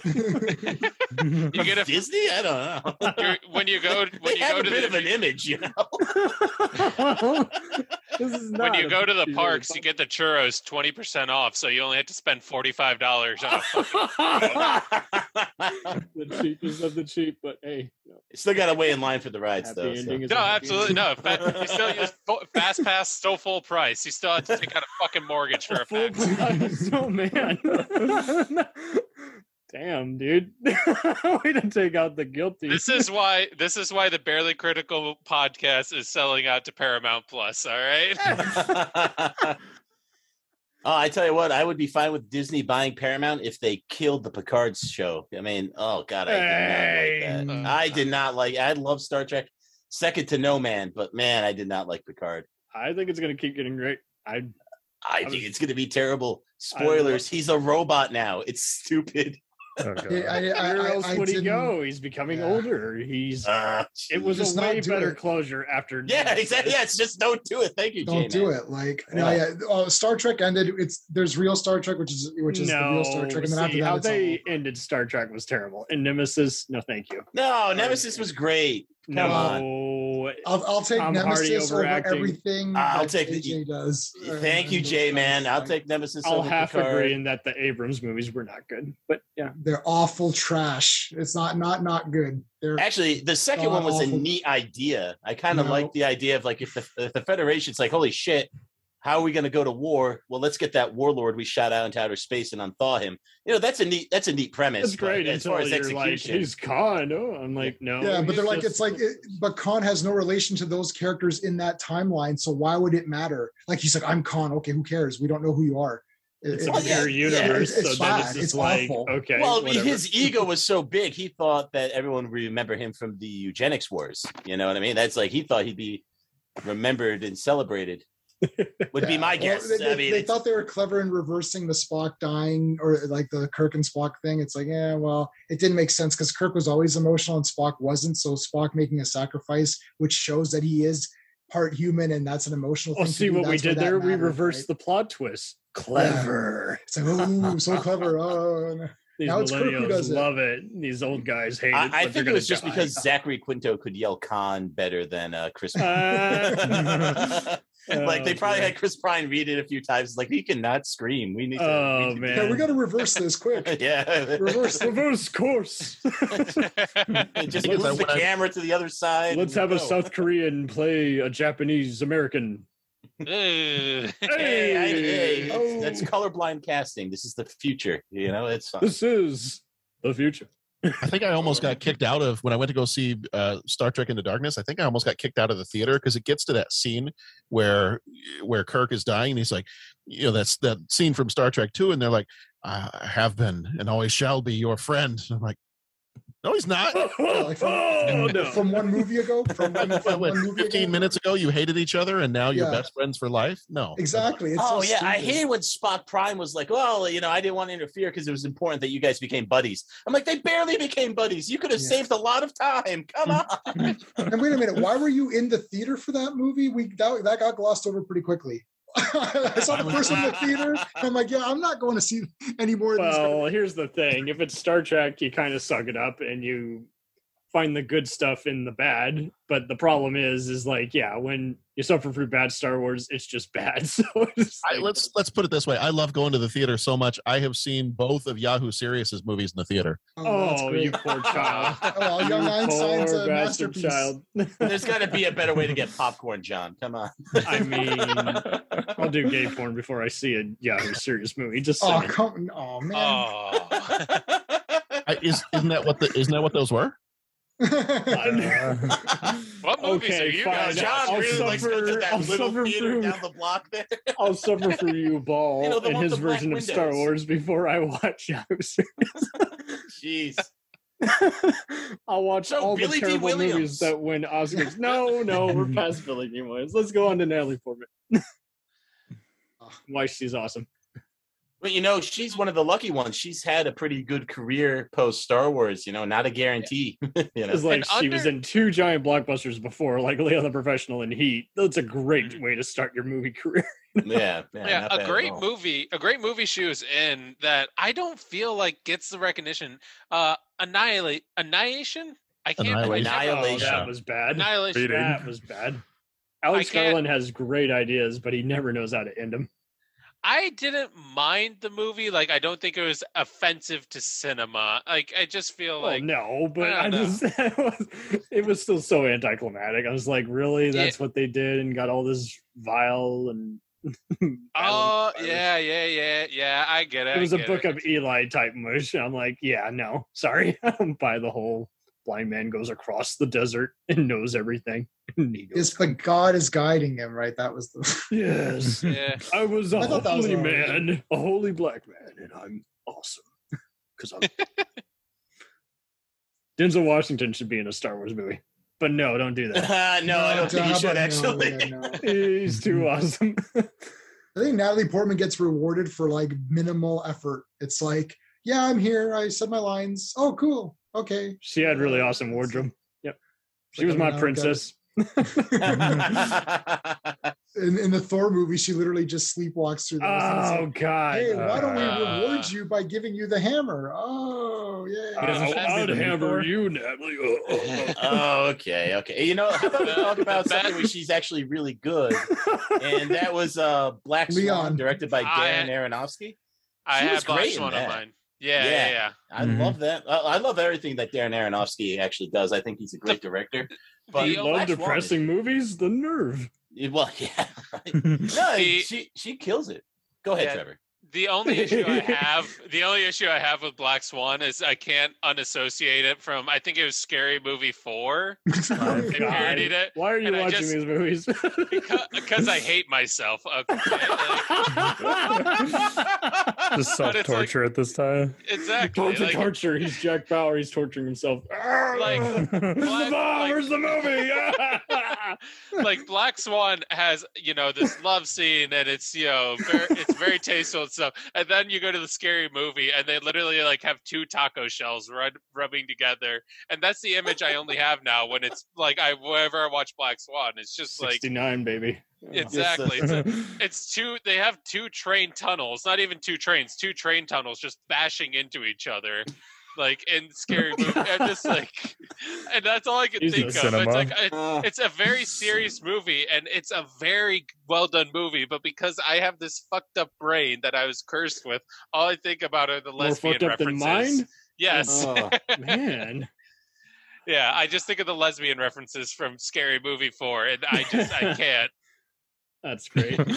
I commend black swan for- though sir. amazing yeah Oh, so I, I just love her comedies because she can do it, but she's just very light and and she was a good sport. Yes, about those movies, just saying, hey, this kind of more of a kid friendly crowd versus you know the epics of the seventies and eighties, and you know I, I think she's just a very smart person. I can see why she's become an activist and filmmaker recently. I, I thought Jackie was really good, even V for Vendetta. yeah, V was cool. Mm. I mean, when she was on SNL doing those rap battles, that was just unexpected. It's like I did not expect that from you. Mars Those- attacks anybody? I mean, just being a foul mouthed person in a SNL rap, that's pretty funny. But uh Jane Got a Gun, I think you guys would like. It's just pretty straightforward Western. Your Highness was a fun medieval. Or we can't. We can't. That was basically Willow if it was funny. Did she, did she uh, play the kid in Heat? Yeah, yeah, yeah, Yeah, That's- yeah. Closer, don't recommend. That's just depressing as fuck. Where she plays a stripper. Uh, wait, go, go back to that one. What was that? I totally recommend anywhere but here, where the heart is. I forgot she cameoed as herself in Zoolander. Mars Attacks. That's right. She's like the Yeah. president's daughter. Man, you know, Mars Attacks, I always thought was such a great movie, and I still do, but I didn't realize it was so poorly received when it came out. You know, I was a kid when I saw it, and I'm like, this is the funniest movie I've ever seen in my How life. dare But, everyone have fun? yeah. I mean, just seeing Tom Jones like fly a plane, it's just like, like, what more do you want? Come on. Tom Jones. I mean, what are you gonna make out of those cards, right? Like it was trading cards, so they did the best that they could. It's like a trading card. uh, so Trading cards. Yeah. Like that's that's where that came from, I think. So I mean, it, he, he did what he could with that. He really expanded that mm-hmm. concept. So and, and all of the deaths from the tr- trading cards are in the movie, like people getting zapped and like melted and all that. That's fucking amazing. I gotta Yeah. get these cards. Especially Yeah, you the can ones actually Jack get you can get them digital. You can get them on like Kindle or something. nice. like every- Sweet. Yeah. Too cool. Too cool. Too cool. So let's talk about why Ewan McGregor is awesome. Oh, hello there. He played Jesus in a movie recently. That's that's just amazing. The Jesus? Yep. Played Jesus Christ in a movie. Oh, wow. Isn't he a little old for Jesus? I don't know. Uh, how Well, old was I mean- Jesus? That dude doesn't age. Thirty three. I was gonna say people keep pulling pranks, like even from the new Kenobi like I love that meme that it. keeps going around. people yeah. people crop it and they put a bible verse on it and they post it on facebook and they say like jesus is good all the time and all these like women in their like 40s and 50s are like you're right literally they know it's ewan mcgregor and not jesus Oh, man. and that's what, that's been a long going thing like there i've noticed it so many times scrolling through facebook seeing all my relatives being racist and stuff you know You know, say amen, you know? yeah and it's like you got 10 like- seconds before I unfriend you on Facebook. yeah but i see a picture and it's just like like this post if you li- if you love jesus and i'm like that's ewan mcgregor I bet you won't repost this. You know? it's like do i i like ewan mcgregor so do i like this post or like what do I yeah, do? how do I respond to this, man? you know, I gotta say, my favorite uh, Ewan McGregor movie is definitely Moulin Rouge. I think that movie is the tops. nice. Yeah, I thought it was it's- good too. Yeah. You ever see Eye of the Beholder, which was a pretty giallo themed kind of serial killer movie he did? Is that the one with Ashley Ashley Judd too? Yeah. Yeah. Yeah. Yeah, and yeah, actually, I have, and that's the one where she like uh befriends the blind guy, right? I think so. And but I just love how he was Oh. in psychological thrillers like that yeah, and yeah, no, no, that is a good and movie. it's just like and even Cassandra's Dream is like this dude does deep stuff. he's also been specializing in the live action live action disney remakes um so Gotta i make know that he, money, man. But he's at least on yeah. Fargo, man. exactly Yeah, Fargo. He was great in that. Son of a Gun is a great gangster movie he's in as part of a robbery crew. And apparently he filmed Jane Got a Gun around the same time that A Million Ways to Die in the West was there. So that's why he did a cameo in both. and What he was about the, uh, uh, what about Doctor Sleep? I thought that was really I was good. just gonna oh, say yeah. that. We, yeah. we got to talk one. about that. August Osage County, uh, Our Kind of Traitor, even The Island. Just fun, fun blockbuster I movies. did like The Island. That with uh Michael Clarke Duncan's in that as well. That's a good one. Yes, man. Yeah, man. There's Birds of It- Prey. Uh, There's Black Mass. Ha- have not Uh, seen that one. I, I I'm burnt Like out on the hate it, superhero but movies, he's having man. fun. uh, save well, yourself I on the gotta birds inv- of prey. I gotta invite you to roast all the Marvel and DC movies. I don't even want to roast them. I don't care enough about them. well, that's fine. We got to just introduce to people that hey, time's up. yeah, I, I I think that's fair to say. Uh, we were uh we're If we're you don't want to hear your favorite filmmakers bashing these, then you got to stop making. them. That's true. I'm We waiting were for William Friedkin or Roman Polanski. Not that I would care what Polanski has to say, just to say something like that. "Eh, These movies are killing our competition. Ah, the resistance. we were scheduling a guest and we said, "What what movie do you want to do?" And he said, "Oh, I'll do any movie except for The Eternals. That movie is cinematic melatonin." Oh, Like, Oh, it was- oh, it was brutal. oh shit, It was awful. Oh Oh. man. Ugh. I, I haven't gotten the willpower to watch it. I haven't. It's all I good. bit the bullet. It was not an enjoyable experience. I did my bro. taxes well, and the taxes were more interesting. Oh, I haven't even done my taxes yet. Shit. Oh, you know man. something's bad when you want to do the most mundane paperwork that's required. Oh, It was. It was just. It was a But hard it looks one. terrible. It makes no sense. Nothing. N- n- there's nothing compelling going on. All the characters just say dialogue and then walk off I the still got screen. to see it, but I have a feeling it's I all might dark. like it just because of Angelina Jolie. So Oh, she was Well, falling she- asleep during she, it. she doesn't do much in it, so don't get too Yeah. excited for her in there. it's all right. I generally, I, I don't know. I don't know what's wrong with me. I generally like direct-to-video movies and just shit that everyone hates. So, I, unless it's Uh. Dogma '95 style shit or nominate for Oscars, fuck that shit. yeah, but usually those movies are kind of made with that kind of wink and that intentionality. I think Eternals was supposed to be a serious feature. you know? Maybe it was supposed to be an A24 movie that made everyone roll their eyes out. Produced by Ari Aster. No. Um, now let's Well- talk about Temuera Morrison and why he's amazing. Ah, uh, casting in like two million uh, roles in one movie. Jango and Boba, and yeah, now Jane Boba again. Ten million other clones. yes. I I think I think saw I'm a clone now. the first thing time I love that. saw him was uh, Once Were Warriors, which is uh, And- um, Did you ever see the sequel to that? That was I didn't even know there was a Twice we're warriors.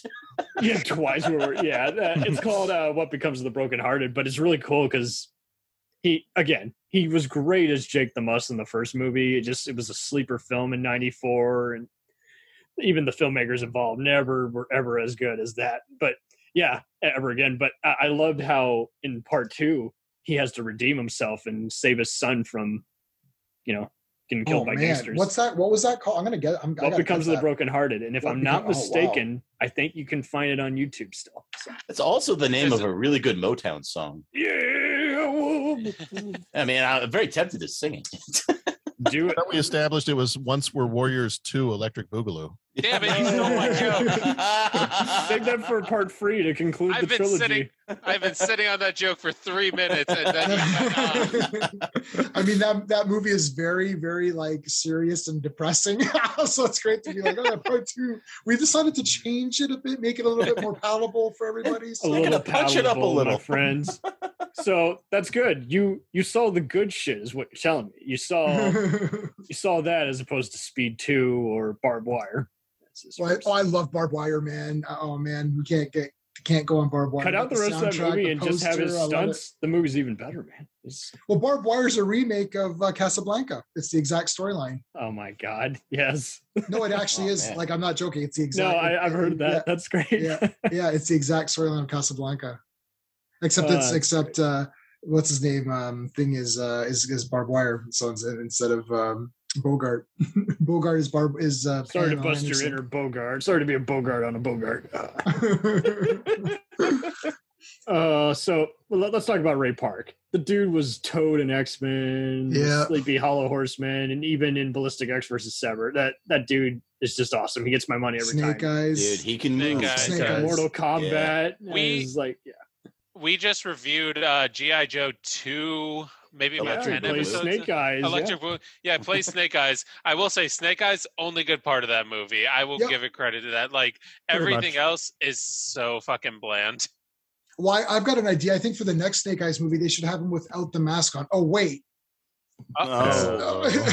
it's like it's like the only the only good part of GI Joe 2 was Snake Eyes. So they take that character and shit it up for the movie that he's in on his own. It's like, uh, okay, that was weird. Like, Well, yeah, it's it's the same thing they did with the X Men movies and Hugh Jackman's Wolverine. It's like, okay, we're gonna send him off on his own, and everything's on fire. Oh my god, we ruined Deadpool. Oh shit! And then yeah, it just I essentially at least they feel like backtracked and made. I liked the Wolverine and I liked Logan. So I mean, at least they kind of. I was just referring to Origins, but Yeah, yeah, no, that was a disaster. Yeah, At least were you? I Were you?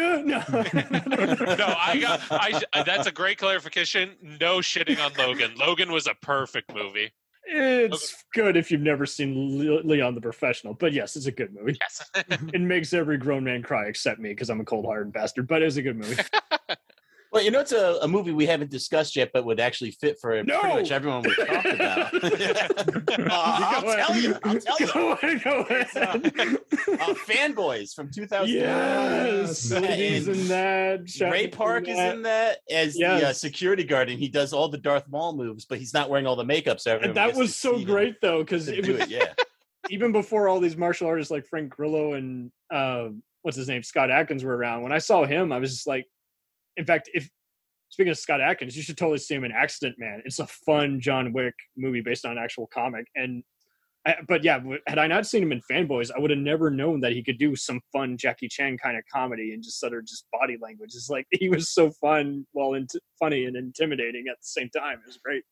Yeah, no, he, he was he was great in that, you know, and I, I think Carrie Underrated Fisher's in it too. too. There's there's a few people uh, that, like they got a lot of Star Wars folks in there. and it's a great story. You know, is the guy dying of cancer and he's seeing one of the prequels, and then he's running into some Trekkers, and and it's just some other fun stuff. And it's just like, yeah, it's it's just it was very clever, and no one knew how to advertise. And you're like, for real? I mean, there was a Darth Vader helmet on the cover. How do you not know how to advertise this movie? Yeah, I I love the, oh, I love the ending where they're all sitting down. Someone and used the watching force for the on first- the. That, that's that's what it was. Oh, and we can't the- not talk about Frank Oz either. Oh, I think we can. No, Okay, well, I get overruled again. I was gonna. Great they want to talk about director. Davis. They want to talk about Frank Oz. Hmm. shovel up my ass. I do. Well, he was a he was a Muppet guy, right? He's Like, a that's the- Muppet, yeah. He's Yeah. a great the Muppets. Hey, yo, it's the Hey, Muppets. yo, yeah. That'd be great. I'm walking here. I'm a Muppet. Uh, Uh, so I'm gonna wrap this up for you guys. I feel like you've all summed it up so great. You, I mean, I could talk about all the other bit part guys. I know the guy who played uh, Silas Carson played Saboba, as well as various other Imperials and droid commanders, and Hugh Quarshie played Captain Panaka, and he's like a go-to British guy. And the Genevieve O'Reilly played Mon Mothma in the prequels of Rogue One. But other than that, I feel like we've summed up just about all these how these lovable actors just are so dedicated regardless of the material they're in. Mhm. so I'm gonna let you guys promote your shows real fast. So who wants to go first? Uh, Tre- Trevor and Luke will go first. Um, One of yeah. the chosen ones. Uh, here we go. Okay. Um. So yeah. Uh. This is Trevor, and this is my co-host Luke. I couldn't Luke, say tell. something. Yes. uh, we're from the Barely Critical podcast. Um, our entire premise is we have to watch every movie ever to firmly decide which one is the greatest of all time. Man, Um, yeah, you can join us in does that uh, include for. porn? We haven't gotten into Prison Sluts seven yet. We need to watch one through six, Well, or else oh, I we'll don't just. think you gotta have prison stuff. We'll I'm just- talking more. Well, I just mean like. BBC Volume Five or Well, we can't watch Volume Five without watching Volumes one through four first. Yeah, we're gonna be lost the entire time. Yeah, just- it's like well, you guys know, it actually started with number four. It went four, five, six, and then they released one, two, three. Oh my God, they did a Star Wars. it was a compilation, and yeah, it was. A, there are some great Star Wars porn parodies. That is for sure. Yes. well, that could be on our list sometime. But Would you uh, like to next, inspect my lightsaber? These are not the droids you're looking for. oh my! Oh, Oh, oh, my! Hello, Um, what have we here? Hello there. That's a, pretty small for a stormtrooper. I am your. I am your father. I am. Uh.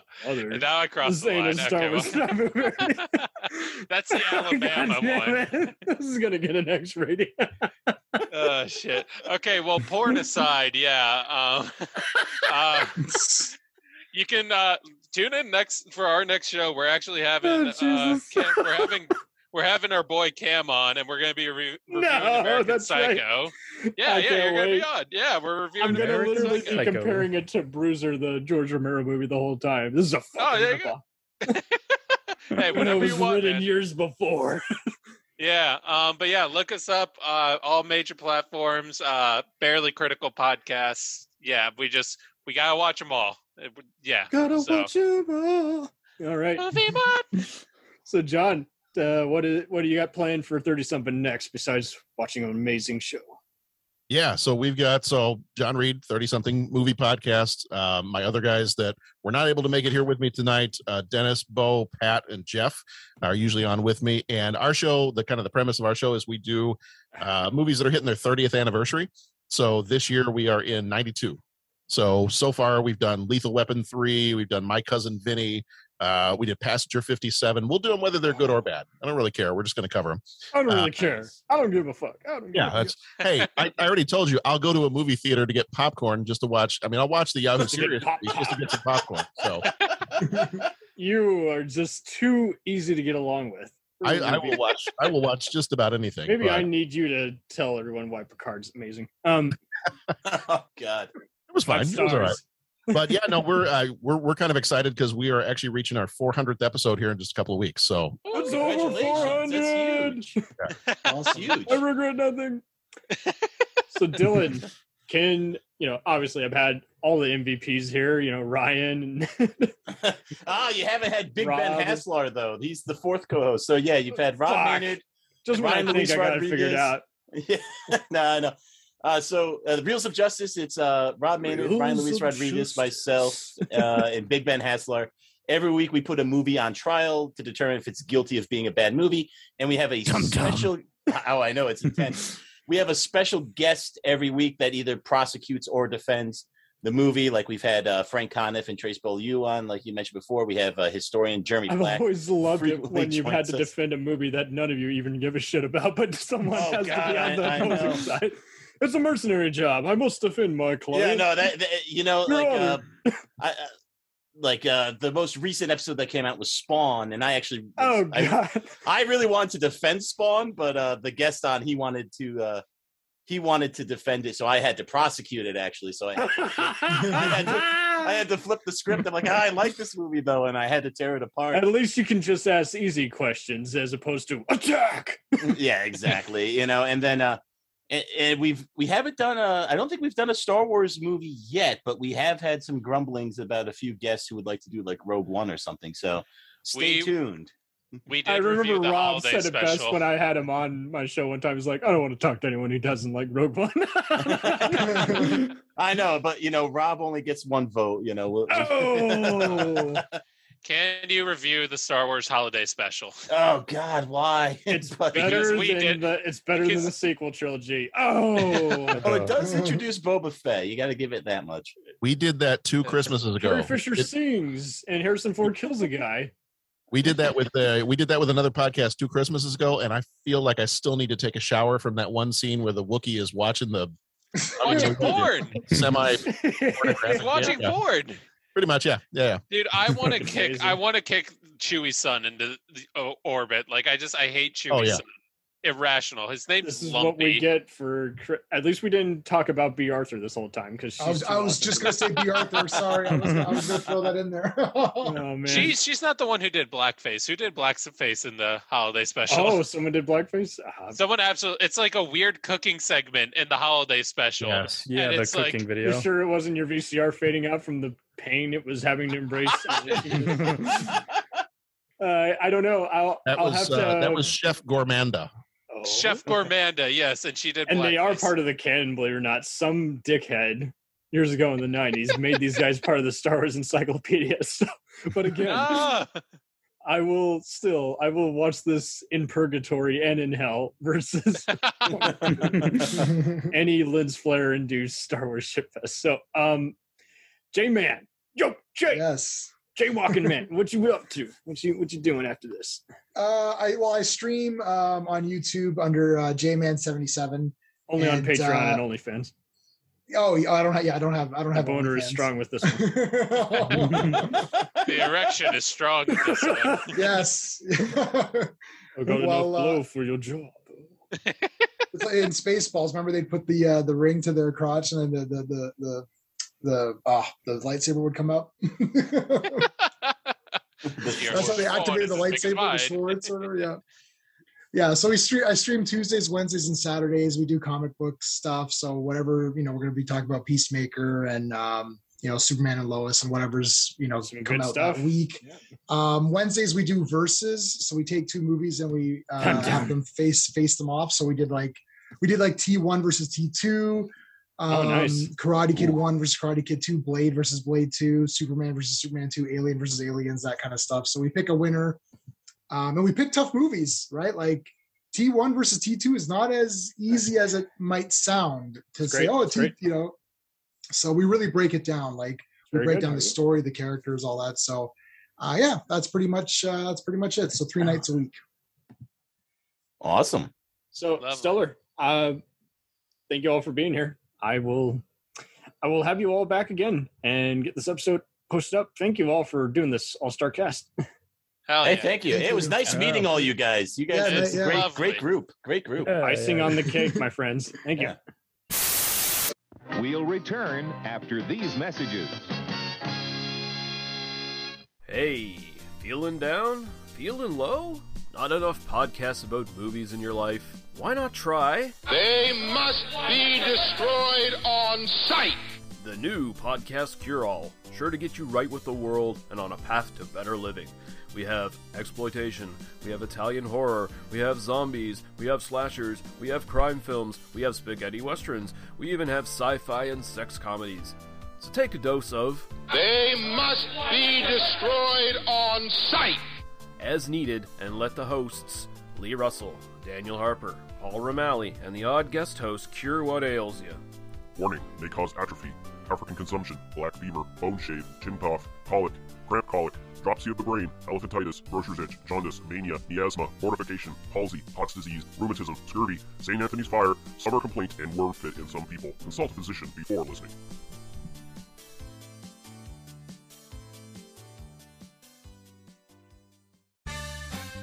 Did you ever see a film at such a young age it left you traumatized with cinematic wounds? Ah, ah, ah. It's a dead issue, man. Don't don't push it. Cinema Psyops is a weekly podcast documenting an ongoing experiment on the mind of an unwilling test subject. No one should have to watch this movie. Oh, no one should have to watch this. No one should have to watch this movie. Surprisingly, it's not a topic that a lot of people really want to tackle. I'm shocked, prudes. I know, really. Right? It's the next sexual frontier that no one wants to explore. I am, in the most sincerest of senses, disappointed in you. It takes a powerful goddess like Connie, jam her arm down the monster's throat and kill it. Oh, I'm still tripping out over that. Even as a kid, I was like, I gotta find a girl like that. Every week, I, I get a new look of disappointment that I never thought I could get out of her. Unimaginable. At 12 years old, you should not be watching this movie. Obviously. At 13, you should not be. 14, you shouldn't be. I'm not entirely sure even 17 year olds should be watching this. Just because you're offended by something doesn't mean that you have the right to demand that it doesn't exist.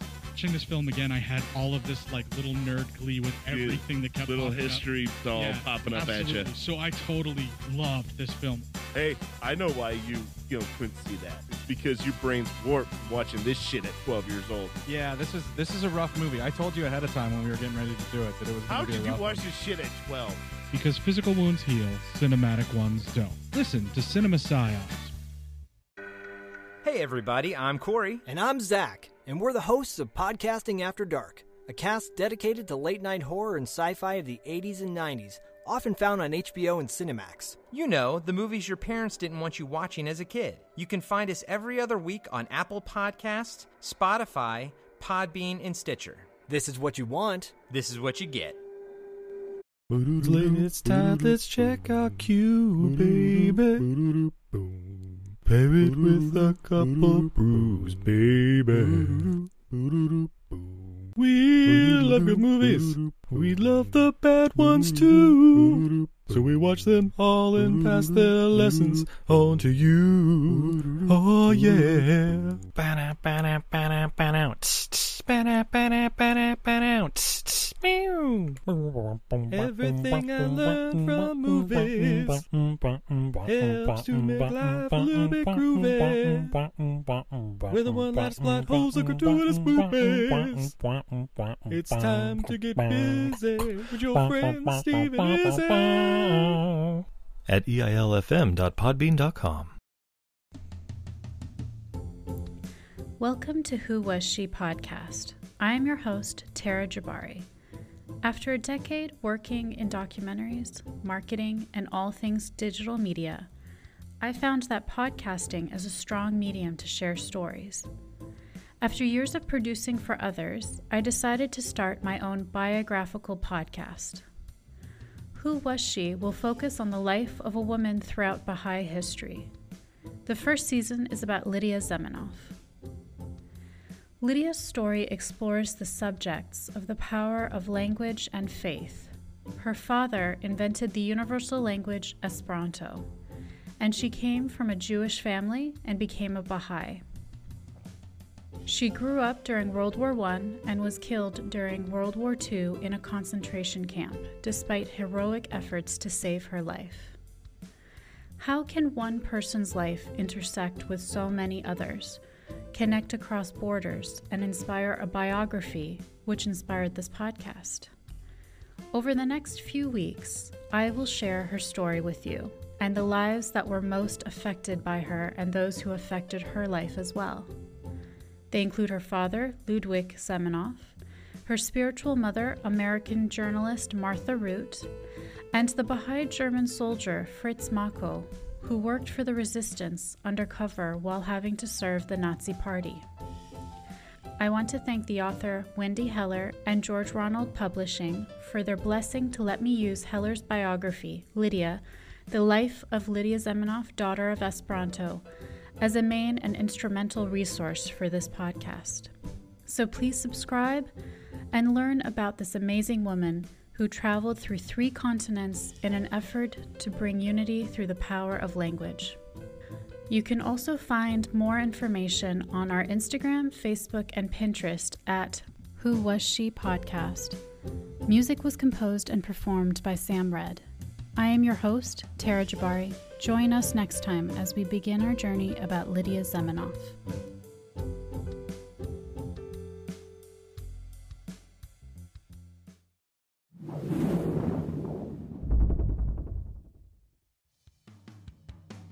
The Jacked Up Review Show can also be followed on Facebook on both the page and the group. Feel free to chat, leave questions, make requests for future episodes. Also, follow us on Instagram and Twitter. Thank you so much for your various support, and we'll continue to entertain the hell out of you. Till then, take care.